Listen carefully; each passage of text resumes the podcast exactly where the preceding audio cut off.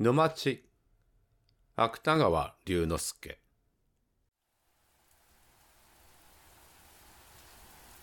ある雨の降る日の午後であった。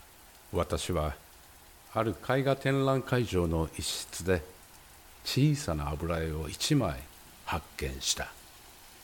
発見というと大げさだが実際そう言っても差し支えないほどこの絵だけは思い切ってて最高の悪い片隅に。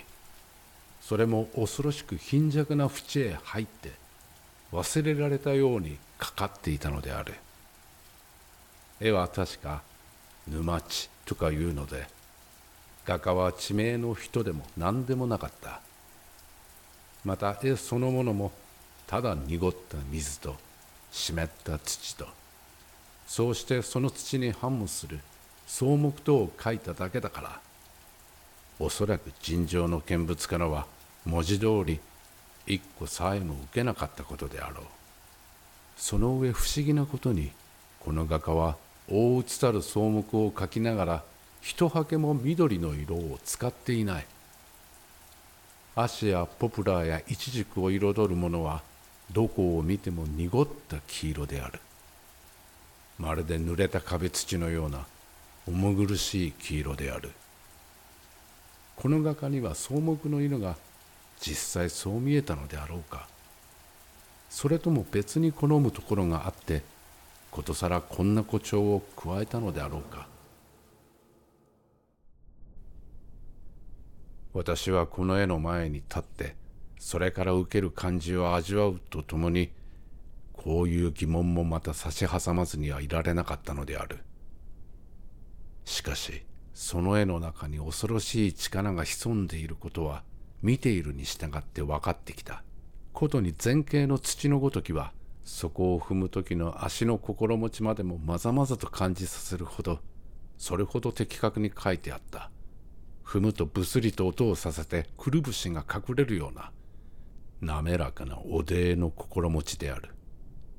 私はこの小さな油絵の中に鋭く自然をつかもうとしている痛ましい芸術家の姿を見出したそうしてあらゆる優れた芸術品から受けるようにこの黄色い沼地の草木からも甲骨たる悲壮の感激を受けた実際同じ会場にかかっている大小様々な絵の中で、この一枚に拮抗しうるほど力強い絵は、どこにも見出すことができなかったのである。大変に感心していますね。こういう言葉とともに肩を叩かれた私は、あたかも何かが心から振り落とされたような気持ちがして、突然と後ろを振り返った。どうですこれは？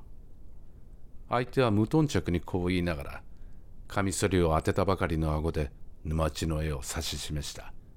流行の茶の背広を着た滑腹のいい消息痛を持って自ら任じている。新聞の美術記者である。私はこの記者から前にも一二度不快な印象を受けた覚えがあるので、不詳不詳に返事をした。傑作です。傑作ですか。これは面白い。記者は腹をゆすって笑った。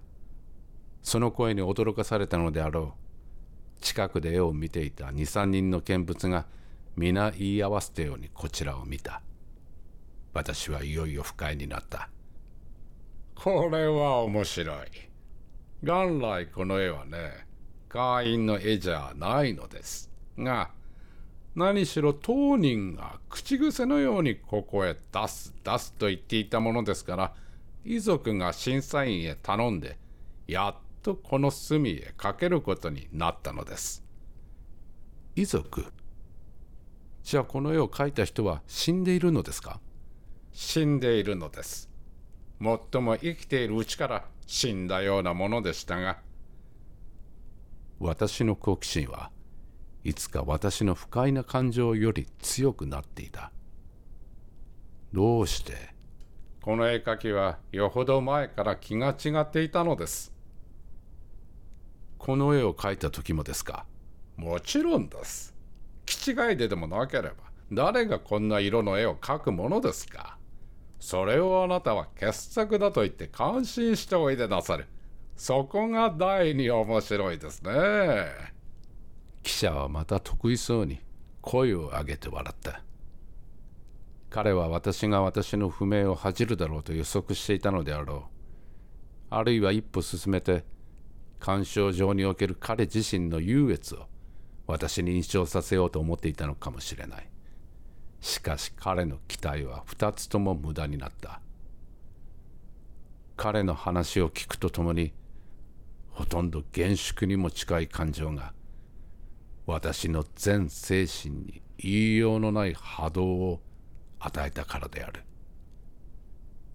私は焦然として再びこの沼地の絵を凝視した。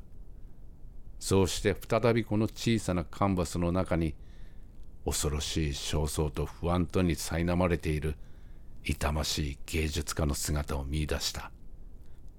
もっとも絵が思うように描けないというので気が違ったらしいですがね。その点だけはまあ買えば買ってやれるのです。記者は晴れ晴れした顔をしてほとんど嬉しそうに微笑したこれが無名の芸術家が我々の一人がその生命を犠牲にしてわずかに世間からあがない得た唯一の報酬だったのである。私は全身に異様な旋律を感じて三度この憂鬱な油絵を覗いてみた。そこには薄暗い空と水との間に濡れた黄土の色をした足がポプラーがイチジクが自然それ自身を見るような凄まじい勢いで生きている。傑作です。私は記者の顔をまともに見つめながら公然としてこう繰り返した。